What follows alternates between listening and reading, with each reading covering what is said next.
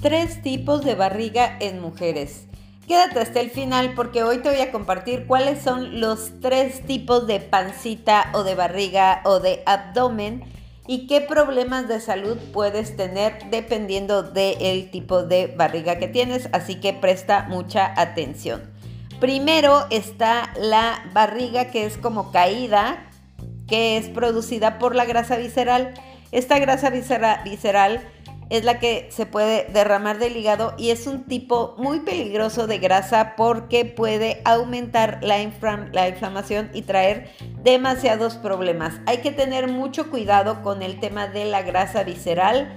Hay que mantenerla en un nivel bajo porque nos puede traer demasiados problemas y es importante evitar este tipo de problemas porque nos puede llegar a causar demasiada inflamación y demasiados problemas. Entonces, si tú actualmente tienes como una barriguita caída, probablemente es grasa visceral y hay que tomar medidas al respecto para reducir la grasa visceral. Igual y puedes, hay básculas que son de bioimpedancia, que son básculas caseras que te ayudan a saber cuál es tu nivel de grasa visceral para poder nada más corroborar y saber cuál es el objetivo que estás buscando al reducir la grasa visceral.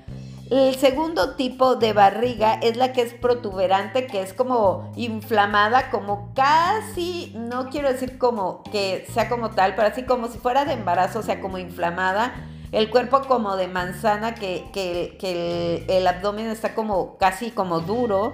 Hay que tener cuidado con eso porque puede deberse ese, ese tipo de barriga protuberante puede deberse a un problema hepático y un problema hepático de largo tiempo. O sea, esto es algo que se ha ido gestando y no es un bebé. Entonces hay que tener eh, cuidado porque se pueden estar gestando problemas en esa barriga protuberante y hay que atenderse lo antes posible.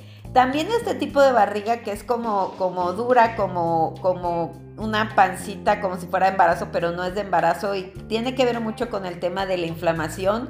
Normalmente estas barrigas protuberantes tienen que ver con personas que comen demasiadas cosas procesadas. O sea, si tú comes demasiado azúcares, harinas y procesados que son, no sé, comes demasiado pan, galletas, pastas, demasiadas cosas procesadas en tu alimentación o alcohol o tomas demasiados medicamentos, pues tiene que ver con este tipo de barriga protuberante y es importante cambiar la alimentación y definitivamente yo creo que para este tipo de barriga protuberante el cambio súper importante lo vas a ver, por ejemplo, si tú comienzas en enero, yo sé que ahorita vienen las fiestas y ahorita no vas a hacerme caso, pero para enero, si tú comienzas, por ejemplo, 21 días de plan de desintoxicación te va a ayudar un montón a poder cambiar desde ya. Evidentemente tenemos que cambiar hábitos a largo plazo, pero un muy buen cambio sería comenzar a hacer eh, un detox de 21 días. Si te interesa,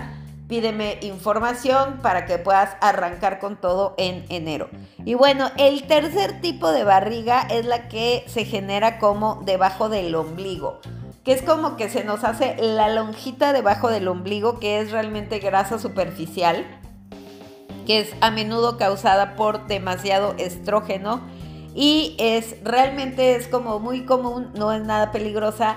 Es la más difícil de quitar. Normalmente las personas que ya son saludables, que hacen ejercicio, suelen tener este tipo de barriguita debajo del ombligo. No te preocupes tanto, probablemente, o sea, yo sé, es de las más difíciles de quitar. Por ahí cuando yo iniciaba con mi proceso para bajar de peso decía que era más fácil que me quedara sin boobies antes de que se me fuera la barriga que está debajo del ombligo y efectivamente, entonces es una barriga muy común y es de grasa superficial, no causa ningún em, problema realmente de salud.